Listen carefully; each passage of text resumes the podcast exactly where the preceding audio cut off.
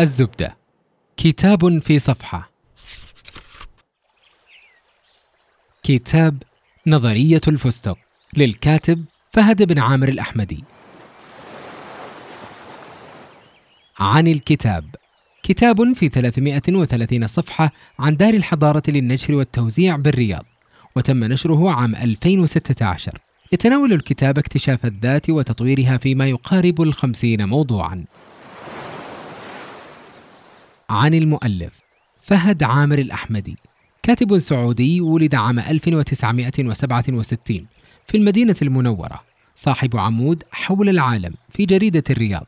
بدأ كتابة المقالة في جريدة المدينة ثم انتقل إلى جريدة الرياض عام 2000 ولا يزال كاتبا يوميا فيها. كان مولعا بالقراءة والتحق بعدة جامعات في تخصصات مختلفة ولكنه لم يحصل على الشهادة الجامعية. وقد اعتبر الثمان سنوات التي قضاها في الدراسة الجامعية مضيعة للوقت. الزبدة يقول الكاتب: لتتعرف على نفسك وتحدد أهم أهدافك، يمكنك أن تسأل ما هو أهم ما ستعمله لو علمت بحتمية وفاتك بعد عدة أشهر. وماذا تريد أن يتذكرك الناس به بعد وفاتك؟ وما هو حلم طفولتك؟ تطوير الذات والنجاح لا يتعلق بالكم ولكن بالاستمرارية وذلك بالتوقف اولا عن العادات السلبية ثم بخلق عادات يومية إيجابية وستتفاجأ بعد مدة أنك حققت طموحك بل وتجاوزته.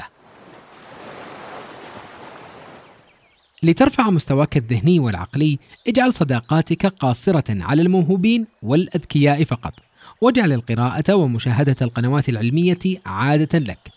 لا تتبنى الأفكار بحسب قائلها بل بمنطقيتها ومعقوليتها. وسافر إلى بلدان غريبة تختلف مع ثقافتك وتعلم لغات جديدة.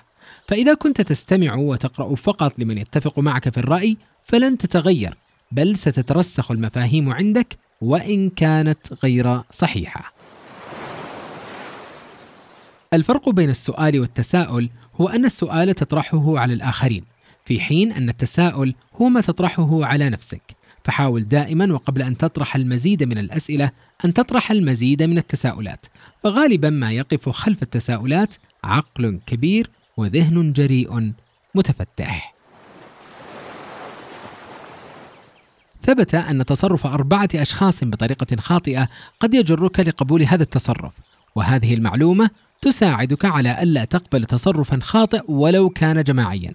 لذلك تصرف كما أنت لا كما يعاملك الناس فلا يمكنك منعهم من أذيتك لكن يمكنك منع تأثيرهم عليك. فسيد الأخلاق بلا منازع هو الحلم ولذا يجب أن نصل من قطعنا ونعطي من حرمنا ونعفو عمن ظلمنا فنكون سادة في قومنا ونحول أعداءنا إلى أصدقاء. كن شجاعا. كن شجاعا بقولك لا.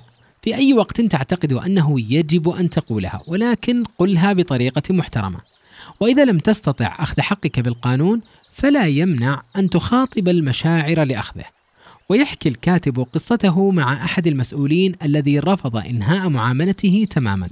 وعندما هم الكاتب بمغادرة مكتب المسؤول قال له لعلك تقبلها لأجل خاطر هذا الطفل الجميل الذي تضع صورته بجوارك فتغيرت ملامح المسؤول وقال كل شيء يمكن لأجل خاطره وأنهى المعاملة. نظرية الفستق تشير إلى أن الحياة هشة أكثر مما تتصور وأن مستقبلنا قد يضيع بسبب تصرف متهور. فتصور لو أن والدك طلب منك أن تشتري له بعض الفستق وفي طريقك دخلت في تحد مع سائق آخر وتعاركت معه فدفعته وسقط فارتطم رأسه بالرصيف ومات. فدخلت السجن لسنوات وحكم عليك بالقصاص. هنا تحطمت حياتك وضاع مستقبلك بسبب تصرف متهور. لذلك عليك أن تعلم أولادك أنه لتلافي الأخطاء الكبيرة عليك أن تتلافى مسبباتها. وأخيرا حياتنا لا يمكن أن نعود بها للخلف لتصحيحها. ولكن هناك ثلاثة أشياء يمكن عملها لتدارك ما فات إما أن نغفر أو ننسى أو نتعلم من أخطائنا. كتاب فيه كم كبير من الإيجابية والنصائح القيمة، ويساعد بشكل كبير في اكتشاف الذات وتطويرها. الزبدة كتاب في صفحة